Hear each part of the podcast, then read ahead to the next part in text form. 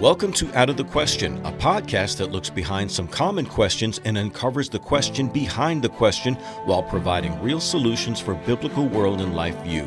Your host is Andrea Schwartz, a teacher and mentor and founder of the Chalcedon Teacher Training Institute. Having known Chalcedon's president, R.J. Rushdoony, in person for 15 years and remaining a student of his since his passing in 2001, I began to emulate his habit of reading, reading everything I could get my hands on. I also got into the habit of having a book suggestion by someone I trust and then immediately going and acquiring the book, realizing that I might not see the book advertised or possibly forget about the recommendation. Recently, as I was going through Facebook, I saw on a friend's feed a photo of a book entitled The Economics of the Parables by Robert Sirico. Not only have I always been fascinated about the richness of the parables, but I was familiar with the author, having seen him interviewed in a number of documentaries, one especially Poverty Cure. Today, I'm honored to have Robert Sirico with me to discuss his book and his general stance that the moral basis for the free market can be found in the Bible. Robert Sirico is a Catholic priest and president of the Acton Institute. He lectures right. at colleges, universities, and business organizations throughout the U.S. and abroad. His writings on religious, political, economic, and social matters are published in a variety of journals. Father Sirico is often called upon by members of the broadcast media for statements regarding economic, civil rights, and issues of religious concern. And I discovered that he hails from New York City, as I do, and holds dual citizenship in both Italy and America. Welcome, Father Sirico. It's so good to be with you, Andrea. Thank you for the invitation. Oh, you're welcome. I kind of feel like it's my treat to be able to talk to somebody whose books and whose articles I've read. So thank you as well. So there are those inside and outside the church that have chosen to read and view the Bible as a socialistic or communistic treatise on the evil of wealth and business. Your book, The Economics of the Parables, which incidentally I read in less than a week, serves to disabuse people of this idea. So before we get into your thesis, tell me why you decided to tackle this subject and were you surprised in what your research and contemplation on it uncovered? Well, um, that's a that's a good place to start because it gives the the kind of the the backdrop to the whole thing. I mean, just anecdotally, uh, I I came to an understanding of free market ideas many years ago. Uh, almost 50 years ago now from having been involved with the left. And, you know, a lot of the argument for socialism is really boils down to some form of a moral argument, not, not to say a religious argument because so many are, are atheists, but it's a moral argument that the, um, the socialist way of organizing society is to be preferred because it aids the poor to a greater extent. And that capitalism or free markets is by its nature exploitative. And I, I was of that ilk for a while until someone gave me a bunch of books. And as I uh, began to read them, these are free market ideas that were largely agnostic or atheist. I'm talking about Milton Friedman here, or Friedrich Hayek, or Ayn Rand, or Friedrich Bastiat, who, who is was a believer they persuaded me that my assumptions were wrong. And that precipitated a, a, kind of retrieval of my faith that I had also abandoned during those years. This is in the 70s. It eventually sprouted into a, um, a vocation to the priesthood. And when I got to seminary, I found a lot of the leftist ideas still present there. And uh, so I began studying uh, more academically these kinds of ideas uh, and came to the conclusion that, in point of fact, that the scriptures do not anathematize free economy. I, I don't believe, uh, and I know there are good Christians who disagree with me on this. I don't believe that there is a, a thing called biblical economics. That is, that we can probe the, uh, the passages in Deuteronomy and come up with a supply side or Austrian uh, economic view. Uh, but I do believe that the basic assumptions of the scriptures reaffirm the right to individual initiative, the right to private property, and the principles of minimal government. And um, I think that the socialist idea, you know, as expressed by Marx and Engels, is that there was some form of primitive socialism uh, operative in the early church. And uh, I think that's a a category confusion. I think the confusion there is that the social nature of human life and the compassionate and generous nature of uh, the Christian vocation uh, is the same as socialism, and I think it's antithetical to that for a whole variety of reasons. Maybe we can get into. Right. So I've heard it recently described that you have these two far sides of the pendulum. You have the simple gospel that will say personal salvation is the only thing that we should focus ourselves on and not be involved in other spheres like politics, economics, education. Right. And then there's the social gospel, which correctly identifies the need for compassion and charity. Right. But they place it in the wrong institution instead of making it a voluntary response to God's commands. They make it a statist response.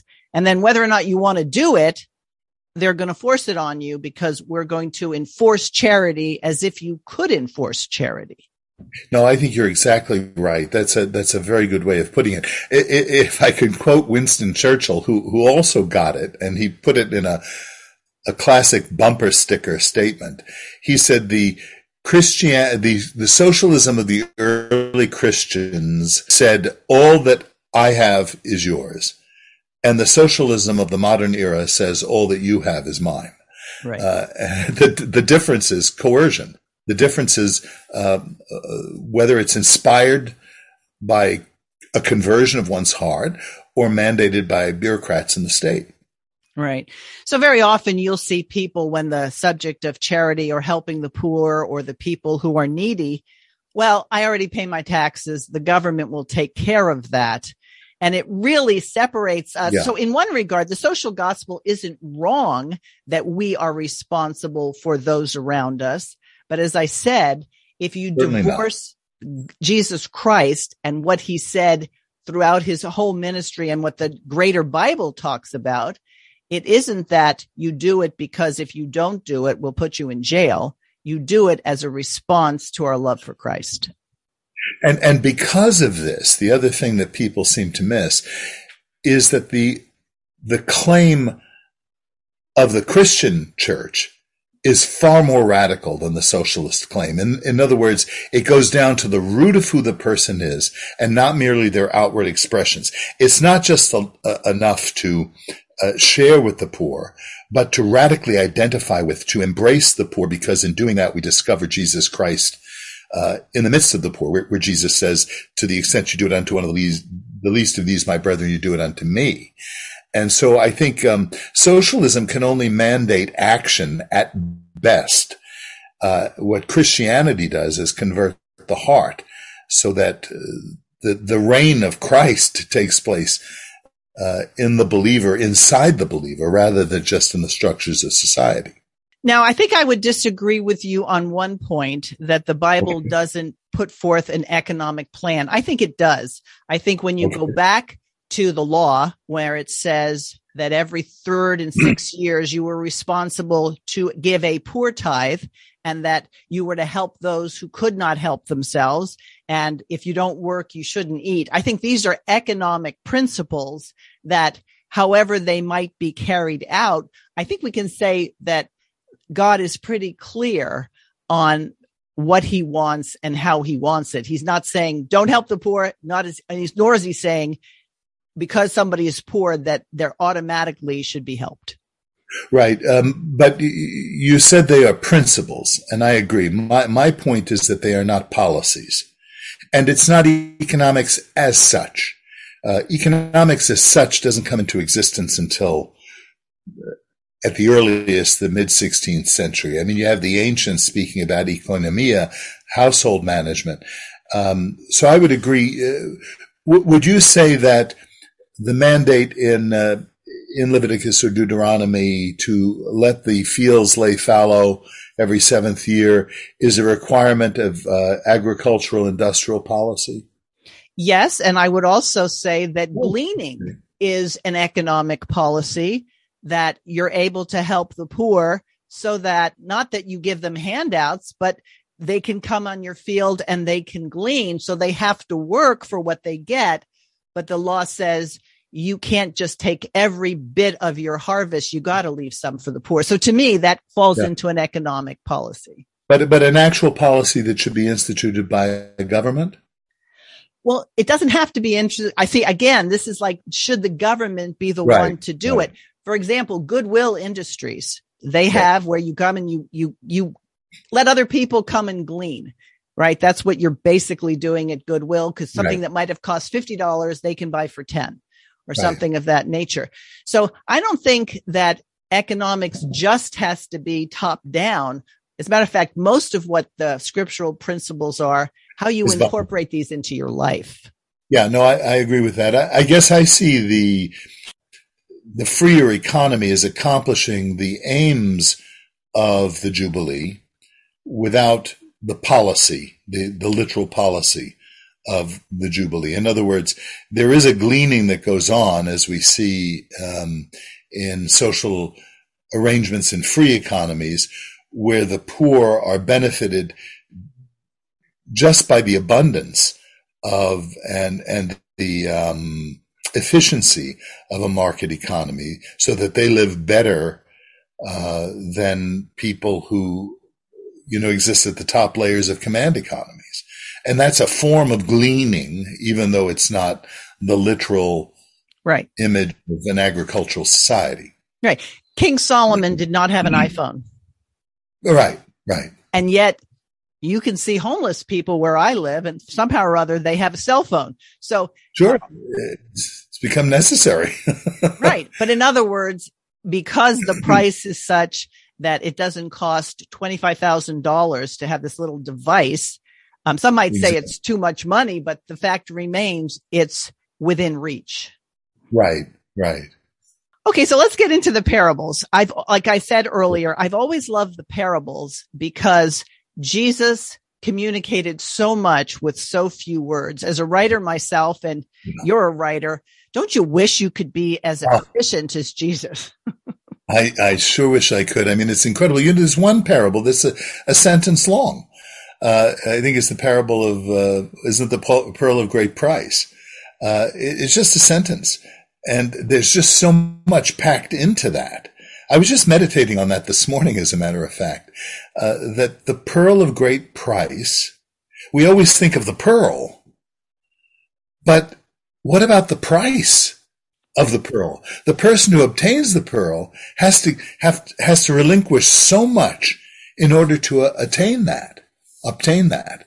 Uh, and I, I am, and I have great admiration for Jesus' parables uh, for their efficiency, but also, uh, I may not be putting this precisely, there's a certain vagueness to them that leaves a lot of room for us to think about the challenges on an individual level. So I don't, in other words, I don't have to be a fisherman to, to learn something about, about the morals of fishing, or I don't have to be a home builder to learn something about the morals involved there.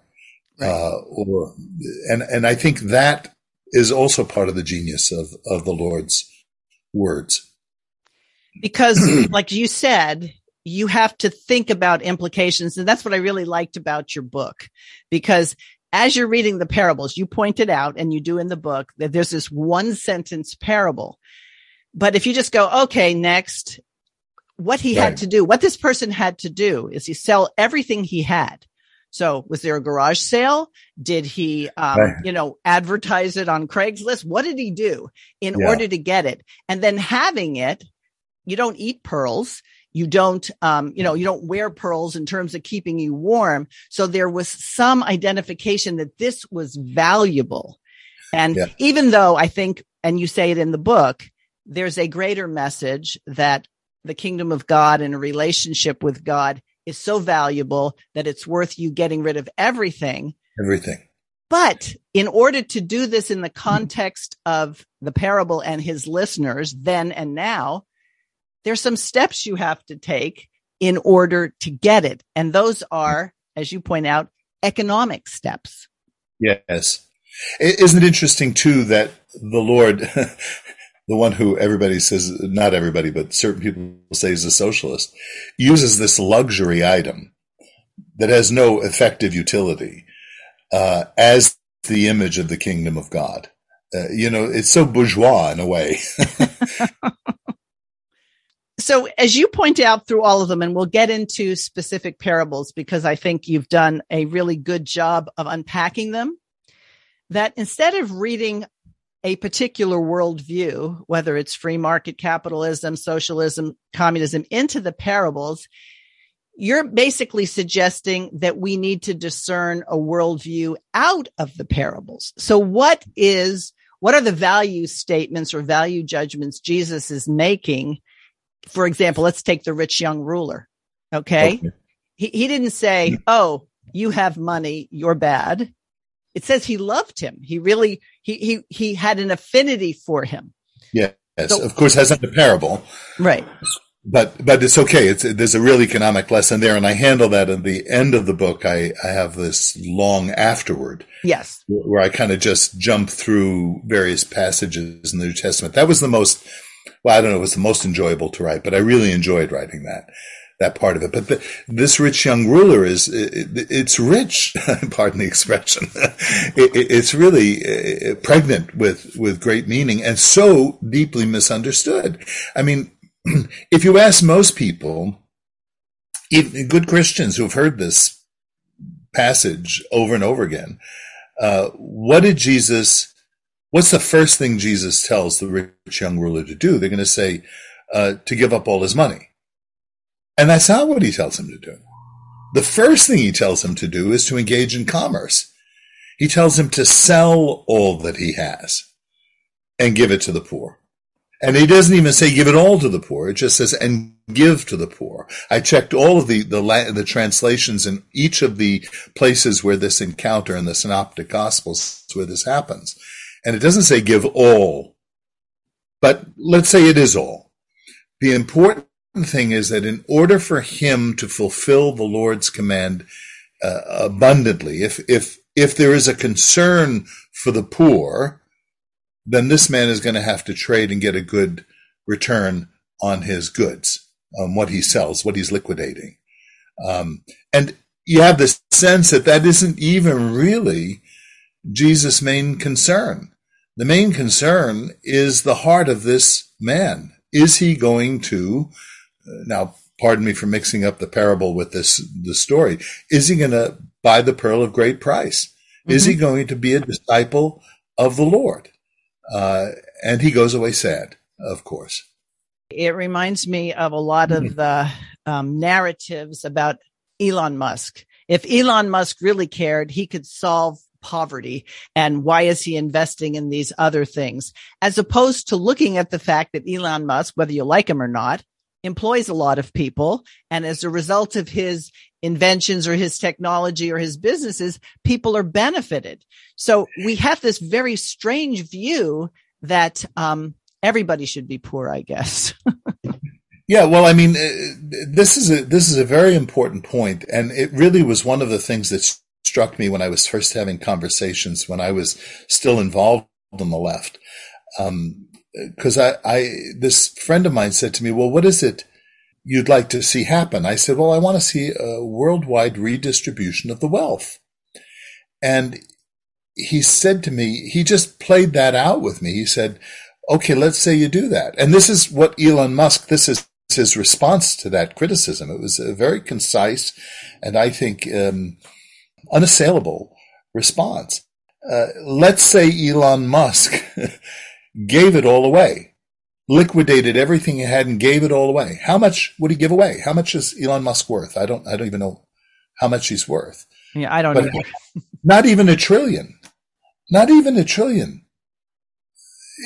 how much would everybody in the world, or even every poor person in the world get? I once did an estimate for my previous book, Defending the Free Market, uh, and I imagined what the total wealth of the world was, and I redistributed it by the population so that everybody had the same amount of money. And it came to something like uh, I don't remember three or seven thousand dollars per person. Now that's you know if you had six kids, that was pretty nice. But then the question is, what do you do next? Mm-hmm. Uh, and and everybody has to go to work. Uh, and I'll bet you after they go to work for five years, you're going to find some people more productive and less people, uh, and some people less productive at the end of the game. So Elon Musk's genius and inventiveness and whatever else you want to say about it uh, is really benefiting more people by virtue of this leverage of of ingenuity than if he just redistributed the money uh, willy nilly. Right. And it wouldn't get to the root of poverty. It wouldn't say, no. now we're going to solve the causes of poverty. All it would do would maybe level everybody out for a little bit, kind of like the recent stimulus package. Then nobody wanted to go to work because they really liked the idea of getting money and not having to do anything for it. Not to mention inflation. which is which is the, the the the grandchild of these these policies. And I said it at the beginning, the first day Trump began with the the uh, stimulus packages. I said, what's going to happen down the line is inflation because if you want to stimulate the economy, the best thing to do is take all of the restraints off the economy, notably uh, unnecessary regulations and tax burdens, give everybody a tax holiday. And then you'd see the economy stimulate and you wouldn't do damage to the organizational or organic part of the economy, namely the habits of people going to work and earning an income. And so we're in this dilemma now. The whole world now is going through the after effects, not of the COVID virus, but of the uh, regulation that was intended uh, to help us through it. Right. And this goes back to my point that in the New Testament, there's the economic principle. If you don't work, you shouldn't eat. Well, right. that's certainly not the current view. It oh, says I should eat because I'm here. Right. Right. Right. And, and if you, uh, have the capacity to work, uh, and you refuse to work, there's a moral uh, stigma that should be attached to that. Right. Because work has an intrinsic dignity. It, it's emulating the image of God uh, that we are made to emulate. Exactly. So let's go on to another parable. I realized with the rich young ruler, I threw you into the last chapter, but that's okay. Um, the house built on rock as opposed to the house built on sand. So yes. Um, there's a lot of stuff in there. First one really- for me is there's no government agency telling the guy he can't build on the sand. You know, the, the, in none of these is there a government agency. Uh, I'm, I'm hard pressed to think uh, of a government agency in any of them. Certainly, the Good Samaritan, who's often used as the image of the welfare state, there's no government that's right. involved in it all. But you're, you're right. Uh, what's required here is planning and, and a knowledge of what you're doing. Uh, and if you, if you don't do it well, uh, there are some consequences that are associated with that.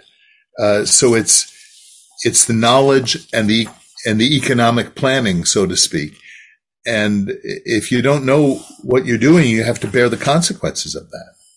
Right. So I happen to know people who are contractors and builders. Mm. And if they do a shoddy job or one that won't last, at best, they don't get um, rehired. They don't have good Yelp reviews, right? But at worst, yeah, reputation is very important to a business. This is why a lot of businesses hate Yelp. right, right. But at the same token, if as a result of something that was done that was negligent or irresponsible, the Bible has provisions that say if you've wronged somebody, that then, you know, the commandments of God come into play. So that part really, you know, spoke to me that there was no regulation in it. But again, there are building and economic principles, which are not the main reason that Jesus gives it, but you can't right. divorce his examples because he could have given other examples. Right. That he uses things in human experience, namely scarcity, uh, the necessity of planning, the necessity of knowing what it is you're doing and risking, taking the risk to do it. All of these things Jesus uses as an indication of a, an even higher set of priorities. And I, I suppose that's what makes the um, the parables understandable across uh, two millennia now. Right. So another one that has always stood out to me is the parable of the workers in the vineyard. You know? So I picture like that's the most. right, like at, you, you picture a Home Depot near where I live, and every morning there's a group of men who want to get hired on for certain things. And you know, if you're lucky, you get hired on early. Um, I'm not usually there in the afternoon to see if there's still people congregating, but that's very much like this parable. And this parable certainly does not promote a minimum wage, does it? Uh, not at all. It's quite antithetical to it. And the, the people who are um, unhappy at the end of this are those who presume. You know, it's interesting. Uh, so you have what four instances of hiring these different people. At, at the beginning, there's an amount. It's the usual daily wage, and then at the end, it gets vague. Uh, I'll pay you whatever is just, and then the reversal of fortunes at the end because he has those who worked the least getting paid first, and then they go to those who worked the whole day getting paid the same amount. Everybody came to the deal agreeing to the deal. Right. And probably, as you can imagine, those guys that you see at Home Depot are glad when somebody picks them up for work. You know, I'm going to go home tonight with some money in my pocket um, and it's agreed upon. So nothing objectively changes uh, in the contract. It's the subjective interpretation on the part of the workers uh, at the end of the day. And uh, even good people look at this and say, "Oh, well, that was unfair." Well, the question is, was it unjust? Exactly. Uh, and and what is it that bugs you about this parable? It's generosity that's bugging you about it. Mm-hmm. Now think about that. You are disturbed by the generosity of the man who owns the vineyard. And I, I often, when I read this, uh, it's a similar situation to the, the one we call the good thief. You know, at the end of his life, steals heaven. Uh, you know, he's hanging there on the cross and just says, Lord, remember me. And Jesus said, you'll be with me in paradise. How often Christians who have gone to church on a regular basis, given and made great sacrifices, feel uh, very superior and judgmental of people who just come into the church and are are kind of you know late comers to the whole thing, and and Christians can feel very superior to them. But this is a warning against that. Uh, don't be envious uh, are you envious? are you jealous because I am generous? That's what the man says at the, the, the owner of the vineyard says at the end of this parable. Uh, and it's really something for us to think about. He also says, uh, don't I have the right to do with my property what I want? right. Uh, which, which tells you another thing about, you know, the whole economic presupposition here. Right. So when we talk about there was no government involvement, so currently with minimum wage and all sorts of laws and social security and disability taxes, property owners, business owners really are sharing their ownership with a bureaucracy. Yeah. And when push comes to shove, the bureaucracy doesn't even know the workers, yet the owner or business manager does. So you even yeah. remove the human contact from it and you foster a violation of the 10th commandment not to covet. Right. Now think about this.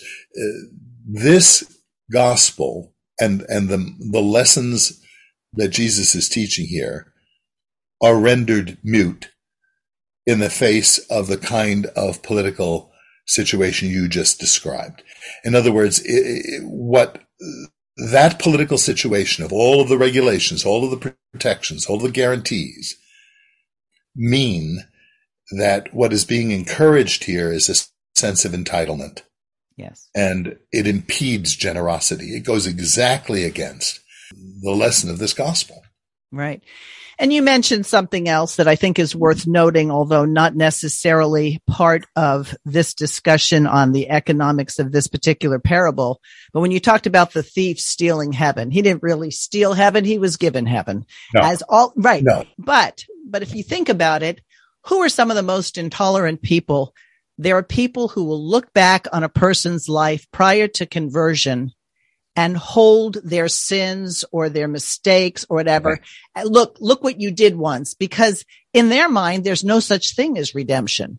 There's no such thing as generosity that says, yep, you broke my laws, but I forgive you. The gratuitousness of God. Yeah. I heard a preacher once say, uh, he said this morning, he said, it is very dangerous to go deep sea diving in the sea of God's forgetfulness looking for other people's sins. Yeah, that's a good one. That, that God is forgiven. It's hard enough for us, you know, we, we who have sinned to accept that generosity on the part of God, to not have other people uh, reminding us of the mistakes that we made. Right, because the scripture gives us Matthew was a mm. tax collector, Zacchaeus was a tax collector, Paul the apostle was out oh. rounding up Christians. So if yep. we're going to say, look what someone did in their past and omit the fact that they were saved by grace, then we've lost the gospel. Right, right. The whole purpose of Christ's coming is lost. He comes to seek and save that which is lost. And if everybody's going to be so shiny and good from the beginning, then why does he have to come? Right. Right, exactly. Okay, so there's let's I'm going to have you talk about both of these parables together, even though they're not exactly related. The prodigal son that yes. we, first of all, Jesus never named his parables. He told stories and we call them these things. And then yeah. the story of the Samaritan, we call him the good Samaritan, but yes. all we really know about him is he was a Samaritan and right. Jesus basically assigns him the adjective good. Right. So talk right. about the economic principles you derived from both those parables. Well, of course, the, the Good Samaritan, uh, and now we have Good Samaritan laws. By the way, just parenthetically, it's interesting to see how many times words uh, or concepts in these Gospels become natural idiomatic expressions that we use. The Good Samaritan laws that we have, for instance. The word talents by the way, is an economic unit in the ancient world and that we use uh, uh, as a gift that someone's given us. So, or the prodigal uh, is another example of that.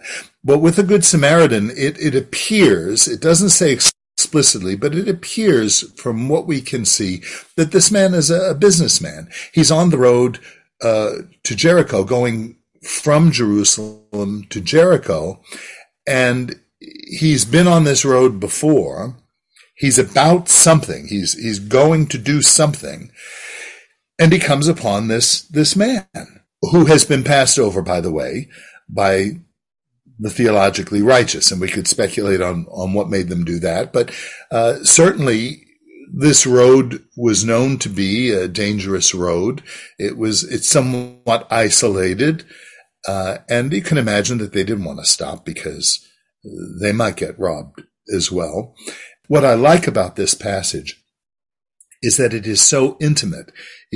Right from the beginning, if you read this slowly, you see that this man sees the need, overcomes whatever hesitation he might have had in coming over, whether it's a cleanliness thing or a risk to his own self. And it says that he takes out uh, these medicinal supplies he happens to have, the oil and the wine, and begins uh, cleaning the man's wounds. and then hoists him up. So he's physically doing this. There's nobody else there with him. He's physically hoisting the man up onto his own beast. All of this is personal. All of this is this man's investment, the Samaritan's investment in this parcel of broken humanity. And then takes him back to the inn where he obviously is known and tends to his needs there and then says, look, I, I, in effect, I'm putting it in modern language. He says to the innkeeper, who he evidently knows, and says, look, um, here's some money. Take care of him, help him to recover. And if you pay, if you use more, uh, than I've left you, I'll pay you on my way back. All of this is a personal engagement with this man. It is, to my mind, the antithesis of a bureaucracy. It's the antithesis of a welfare state. This is compassionate work here. And compassion is uh, really suffering with another person, which is exactly what the Samaritan does with this man. So I, I, I, I you know, I mean, everybody loves this, this, uh, parable because it, it speaks to us of compassion. But what I like about how you dug into it is you had to speculate or think about let, let's talk about this Samaritan. He has resources. He has a good reputation. Uh-huh. He's a businessman. Right. He's an entrepreneur. We yeah. don't know what he is, but without right. all that, would he have the resources to help? Right, right. Uh, you sound like Margaret Thatcher. She she had a great quip once in the in the British Parliament. She said, uh, I, I, wish I could remember the exact quote, but she says, uh, "We wouldn't remember the Good Samaritan if he didn't have money." and it's it's a real good lesson in uh, again the the conversion of the heart, the the tender heart who identifies with the poor. Right. And again, who was looking? You know, obviously the priest and the scribe, I think that's who came beforehand. Right. Um, they didn't think anyone was looking. Well, in the parable, Jesus is noting just by telling a story that somebody knew they walked by. Right. Somebody knew that they didn't stop. And as you pointed out, they might have had very good reasons in their mind. But of course, Jesus yeah. was teaching a greater lesson than just, you know, stay out of trouble sort of thing.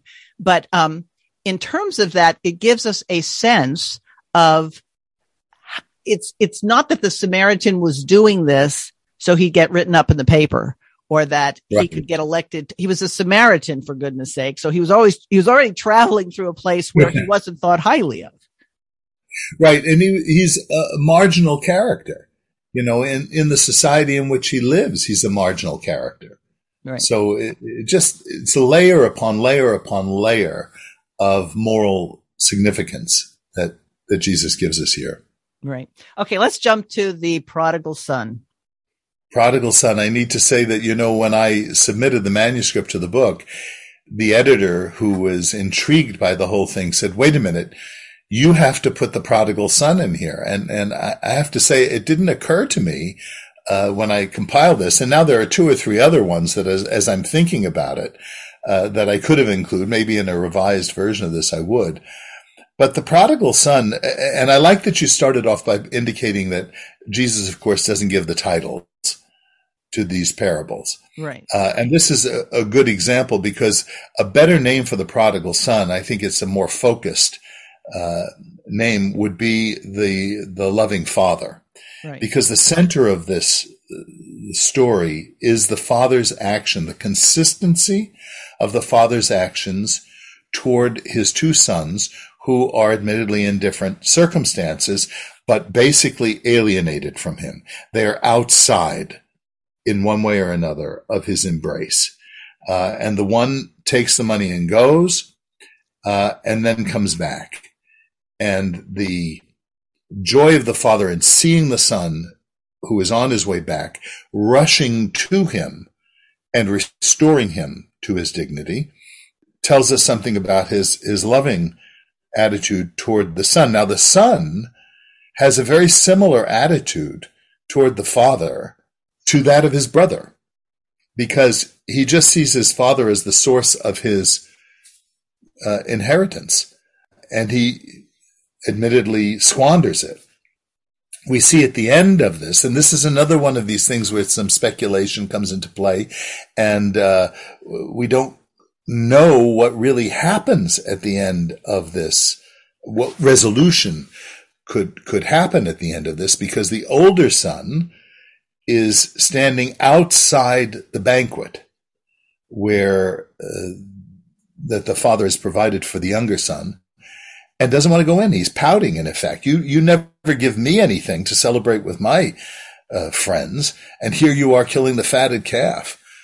one, one, uh, sermon I heard one time or one story I heard one time was a Sunday school t- teacher asked her class at the end of this story, who was the only unhappy character?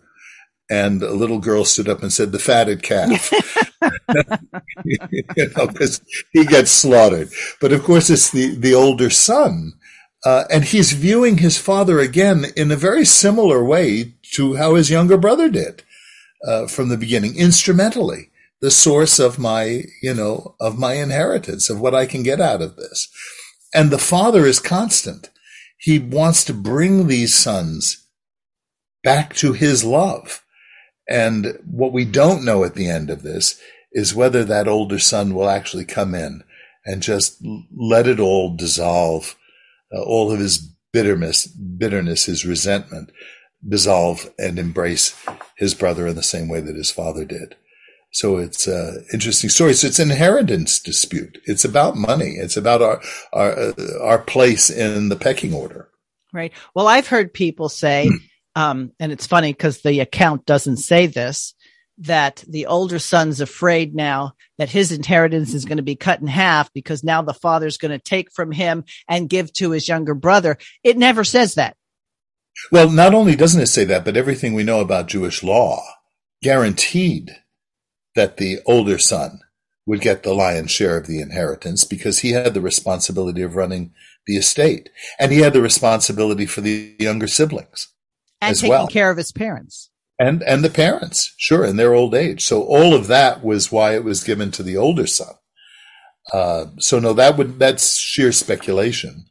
That's kind of like the people who say that um, in in that instance of the rich man, uh, the rich young ruler, they say that the uh, eye of the needle was a door in um, passage into Jerusalem uh, through the wall in Jerusalem where camels couldn't fit. So you had to unload the camel to get the camel in and then bring the stuff in. That's all very nice and good. And it makes for nice homiletical material, except that that didn't exist. The, the, the eye of the needle that's in the temple, uh, that is, I'm sorry, in the wall of the, of Jerusalem didn't exist until I think it was the 17th century or the 18th century. So uh, people kind of imply things, and it's very easy to do that in these passages because they beg you to fill in the blanks, you know, yeah. and you just have to be very careful you're not doing it ideologically. But it shows to the fact whether or not it's done correctly that there are um, applicability in every age. Sure. Right. Exactly. I think another aspect of the this account mm. of the generous father, which I actually like better, but it probably, you know, isn't a sensational enough headline. You know, man bites dog is a better right. than right. dog bites man. Right. But the fact that the older son is just as guilty as those nine o'clock workers in the vineyard. Yes. Exactly. This is covetousness and envy. And so Jesus's parables are consistent with his law are consistent with it. You're not going to find a contradiction. The Bible says, thou shalt not steal. You're not allowed to steal from your employer, just like you're not allowed to steal from your employees. Right. Exactly. Th- this, by the way, this, this balance is really the whole answer to um, people who want to eisegete, to read into the texts their own uh, ideologies uh, that that all wealth is evil uh, or that all wealth is good. Uh, Jesus is saying no. There's something much more profound, much more rudimentary in our dealing with material things, uh, and that is our focus on the kingdom of God. So it's this sense of balance uh, in in how we handle the things of this world Uh, because if we don't, then it becomes idolatry. Right. Okay. Another parable was the steward who was forgiven and then doesn't go ahead and forgive someone who owes him. And the amounts of money are radically different. Oh, yes, incredibly. And, and, and we kind of lose that sometimes in the translation, but it's an enormous amount of money. Even the one who owes less still owed a lot, but the one who owed a lot really owed a lot. It was not possible to pay it back. And it's very hard to conceive of a lack of, of, the lack of gratitude on his part, and the, especially the way Jesus sets it up. It's almost as though he goes from being forgiven the debt to bumping into this guy and then throttling him and demanding uh, that he pay back this measly amount. Um, it, it's ingratitude on stilts. Uh, if if you really dwell in this this this world that Jesus creates here. Um, of course, we can talk about debt and the forgiveness of debt and bankruptcy, all of that that I kind of uh, walk around. But it really is again pointing to the grace of God uh, that what we are forgiven is so immeasurable uh, that we should then that should correct our attitude toward other people. When I'm counseling people who who have sinned and they're seeking God's forgiveness, uh, one of the things I ask them to do is to dwell on the experience of that forgiveness and see how they're going to apply it to people who have offended them less than they have offended God. Exactly. It's, uh, it's very um, rehabilitating, if you will. I would even go so far as to say it's a mark of being forgiven that you forgive. Not only you forgive, but you can't think of an instance where you couldn't forgive. Yeah. Right. Now that doesn't mean that civil penalties go away. No, it no, just no. means that you recognize in a very true sense there, but for the grace of God, you would be. Yes. It's, it's those kinds of moments that we've seen play out, um, you know, in the courtrooms. I'm thinking of the, was it the Amish some years ago? You remember when there was that slaughter of a number of Amish children? Yes. And what happened was the Amish community came to the people who did that and forgave them. The, the, the, Amish weren't saying by that that you shouldn't be held accountable for what you did. I don't remember the details of the litigation and all of that uh, or people who stand up in the courtroom. Uh, that racist attack that took place um, uh, not very long ago in what was it North Carolina, uh, where the the people in the courtroom uh, and it took place in a church in a Bible study. Mm-hmm. And the the relatives of those people who had been murdered stood and forgave in the name of Christ. It didn't say you shouldn't go to jail. No. And, and this is what surmounts it, it, it points to something much higher than the civil law. Uh, and, uh, and here you have it, uh, in, in this kind of a parable. And again, this may seem like a bunny trail, but I think that's what the Sermon on the Mount is pointing to. Jesus is not nullifying civil law. He's just saying, if you stay within those bounds, don't think you've done enough. Right. You couldn't, uh, you couldn't in, instantiate in law the, the moral ethic of the Sermon on the Mount. You couldn't do it. Right. Uh, even if you had a complete totalitarian government. And, and that goes back to what we were saying earlier, is that Christ captivates the heart and that goes far more radically than any kind of uh, uh, civil legal system could ever go. Right.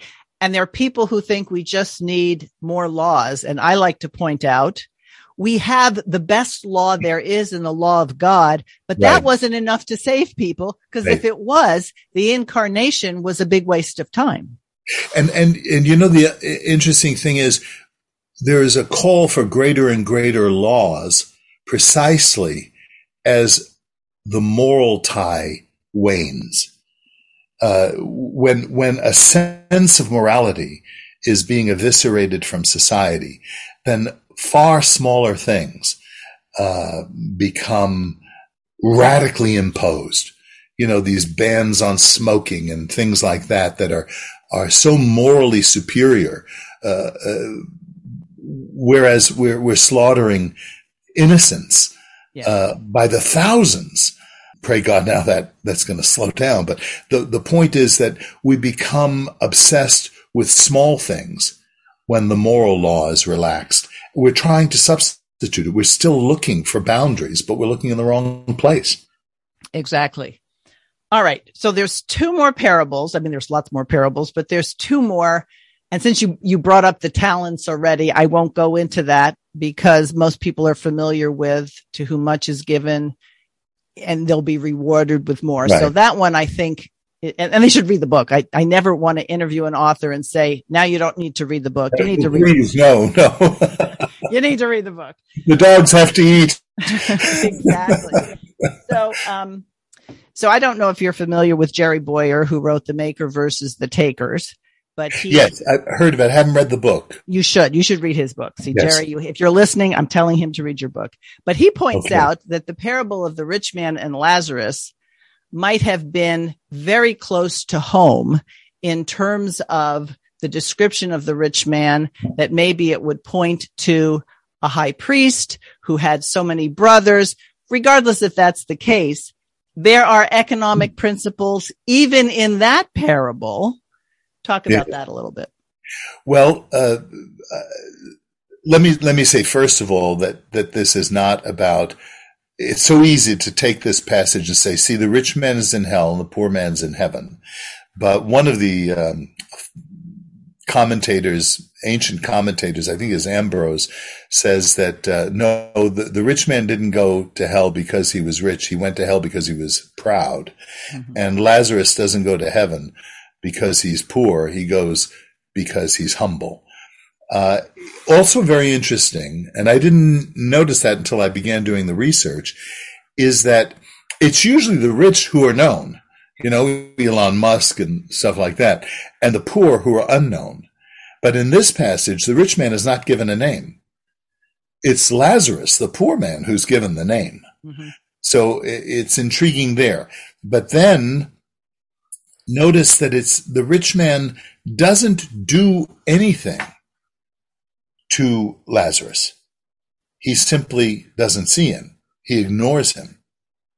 Uh, and uh, so that is a, a, depth that we sometimes miss because we're assuming that he's stepping on his neck, that he's got his foot on his head uh, under the table. Um, he's behind closed walls. You know, he's sitting at at the uh, the wall, the, the the door to his home, it's also intriguing to see attitudinally that the rich man, even in hell, is ordering Lazarus through Abraham what to do. tell tell him to go and take a you know tell my brothers about this or put a drop of water on my tongue. You know he's still bossing uh, him around. So it, it really gets to the the character of the rich man more than than his wealth. Uh, and I think that's what people miss. We we just take the most obvious thing and uh, spin a, a, moral out of that when there's so much more going on in this uh, this story than than what immediately uh, meets the eye. One of my daughters once, I think she was all of eight years old, said to me, as if she had this revelation that she didn't think I knew. She looked at me and she said, Mom, don't you think it would be better if we were rich? And I was like, wow, what a concept. Why didn't we think of that? It would be better if we were rich. Let's do that. okay. Thanks for the insight. You know, well, when all is said and done, we assume that the rich have no problems. We assume that it's better to be rich than to be poor. Yeah. And this parable gives us an eternal perspective on economics in the sense of it's not about how much money you have under the mattress or in your bank account or in stocks or whatever. It has to do with your relationship. That's where the richness comes in. Yeah. And, um, and it's, of course, we, we know just by the suicide rates and the medication rates of the rich that they that they're no, um, you know, there's no guarantee. But I think the, the lesson here too is humility. Uh, and what Paul says, uh, I found myself in abundance and I found myself in want, but in all things, I have determined to be content. What is the contentedness of a human life? Knowing that you are um, doing what you ought to be doing. It's really living the humble life, which is a life that loves the truth above everything else. That's what humility is. It's not obsequiousness. And uh, we see this in, in the character of Lazarus and pray God, you know, in, in our own lives. There's also this balance, I think, you know, overall in the book that I'm trying to achieve between the two tendencies, the two religious approaches uh, at the extremes, uh, Christian approaches uh, toward economics is the, the left wing movement called liberation theology, and there are versions of that. That's the Catholic um, aberration of it, which basically says that the poor are canonized and the, the rich are demonized and then the prosperity gospel mm-hmm. that says that the rich are canonized, that they are the exemplars of God's blessing. And if you're poor, you have somehow failed uh, in your religious calling. Uh, I think those two extremes are false. And these parables as a whole give the lie to them. Right. And when, when you think about the actual derivation of the word economics, meaning management of the household, yes, you know, whether it's your own personal household, the household of God, or even the household of sense of nations, God's law has to be over all of those jurisdictions to be in harmony with his creation. Yes. Last parable, this is the tough one that people don't know what to think about that unjust servant who seems to be praised for being a rat. Yes. Um, so is the economic principle there? Be as shrewd as you can before you get fired. I don't think so. I, I, know that's not what you say. No, much much less uh, uh, scheming and and cheating, because uh, that's what he does. He inflates. Uh, uh, you know, he, he's stealing from from the master in effect.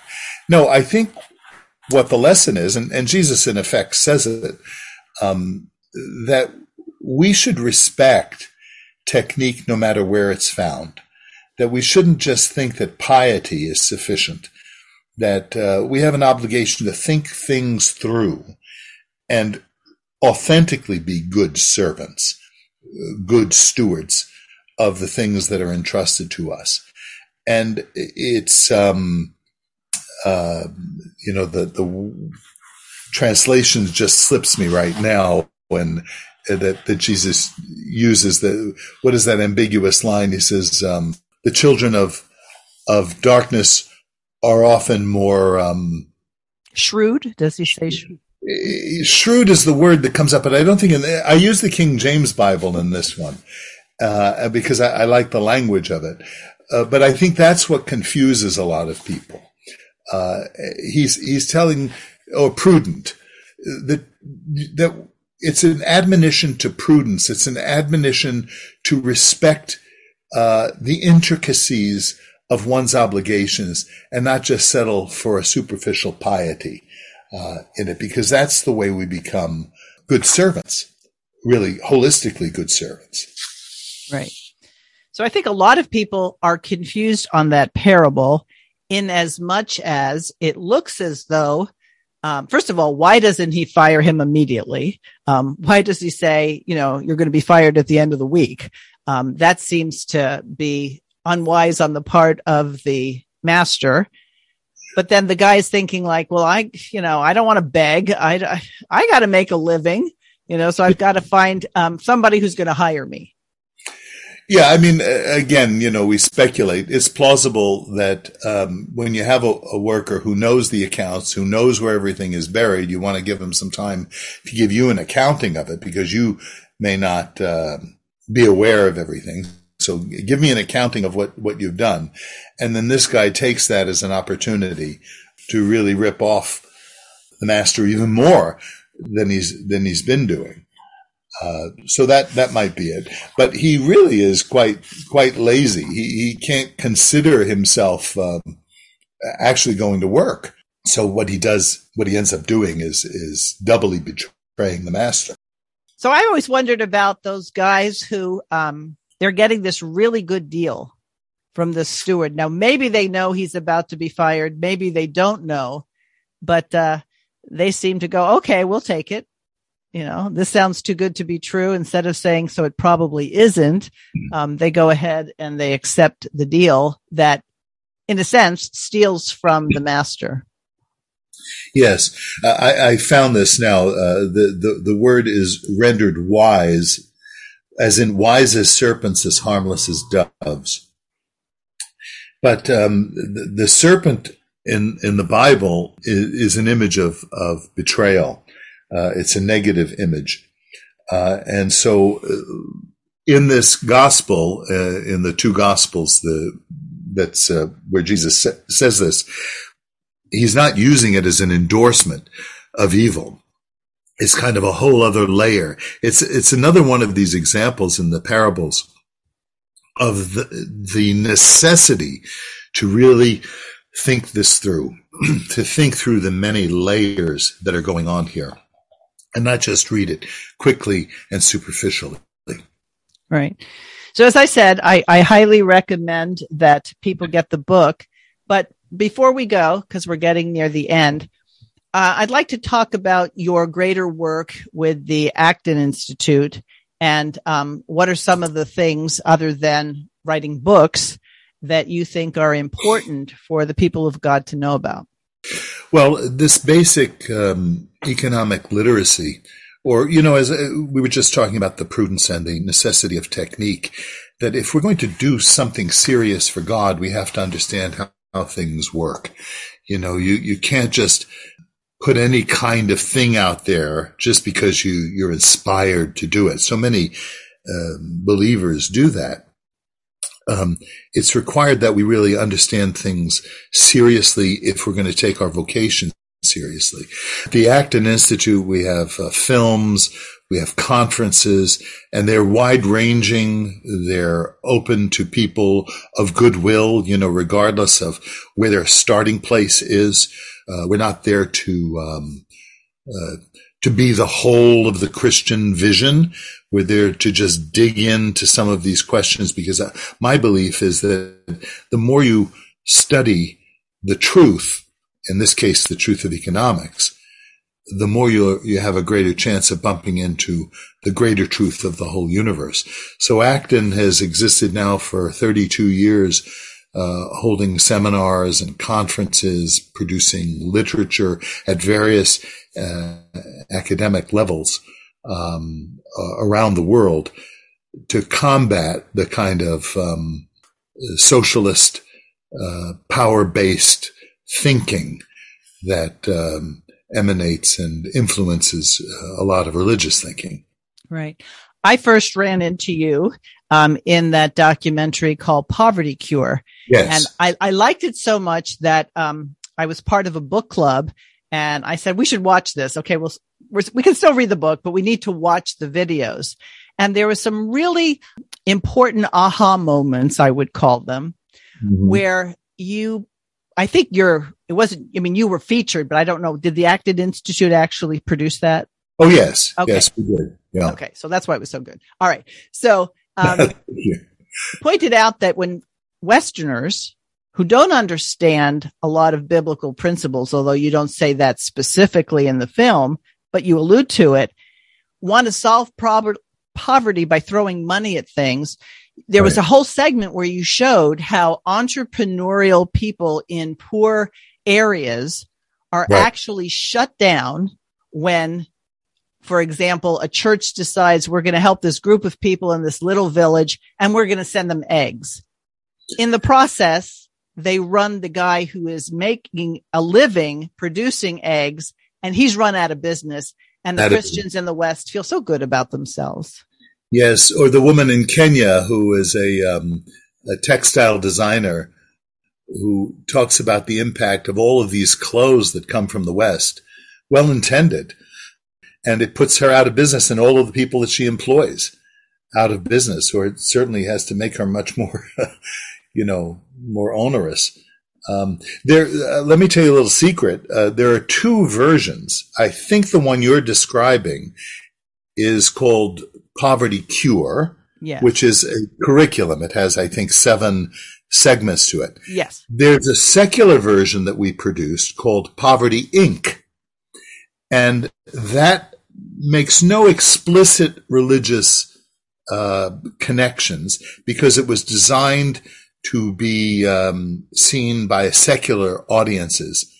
Uh, and it was very effective in doing that. We even got Michael Moore, the great socialist, uh, to invite us to show it at his uh, film festival, and he he endorsed it. wow! and one one person on the website under his endorsement said, "I don't think you've picked up what they're really about here." so, uh, but we tried to just in a common grace sort of language speak about the impact of bad economic policies on the poor. I, I saw that at the beginning of the pandemic. Um, that's when I was watching it and um, realizing that stimulus checks are very similar to just shoving money at people as and these people who were the entrepreneurs in these various towns and cultures resent it. You're saying you're killing us here, and yeah. and how does anybody think it's biblical? I, I think it makes people feel less guilty that they have stuff as opposed to saying, well, if God's given me stuff, then I'm supposed to share what I have. So if I just share the stuff that I can't use anymore and send it all over, um, I somehow have fulfilled my task under God. Yeah, it's the Bonos dropping in, you know, helicoptering in after a rock concert and decrying capitalism, uh, as though capitalism isn't going to be the very thing that these people are going to need in order to rise out of their poverty. The same capitalism that Bono is practicing. Right. Who, who, who flew him in. right. Right. All right. So Father, how can people, if they want to know more about you, if they want to dialogue with you and they think, well, I could learn something from this man, um, how do they reach you? The Acton Institute, uh, acton.org. You're going to find, uh, a, a, um, an incredible amount of information and resources there, especially if you use the uh, search engine. But just look through it and you'll see all kinds of things that are useful for your own ministries, in your own churches, uh, homily, uh, sermon preparation. I think the book on the parables, uh, please feel free to steal that and and go to town with it. You know, uh, and and for for those of you who have sat under the tutelage of of pastors who are are sadly mistaken about economics, I think that's a nice uh, Christmas gift to give them to help go. them improve. So, acton.org. Right. A lot of times people will say, "Well, what's in it for him?" Well, I think Acton Institute, like the Chalcedon Foundation that actually sponsors this podcast, we're in it for the kingdom of God. Right. Um, we realize that we're just a small part of God's story, visiting this place for as many years as he gives us, but the kingdom exists before us and will exist after us. And we're just privileged to do our part. Yes. Yes. Very good. Well, thank you, Father. I appreciate you spending time with me and listeners as always. If you have comments or questions, feel free to reach me at out of the question podcast at gmail.com, and I'll talk to you next time. Thanks for listening to Out of the Question. For more information on this and other topics, please visit chalcedon.edu.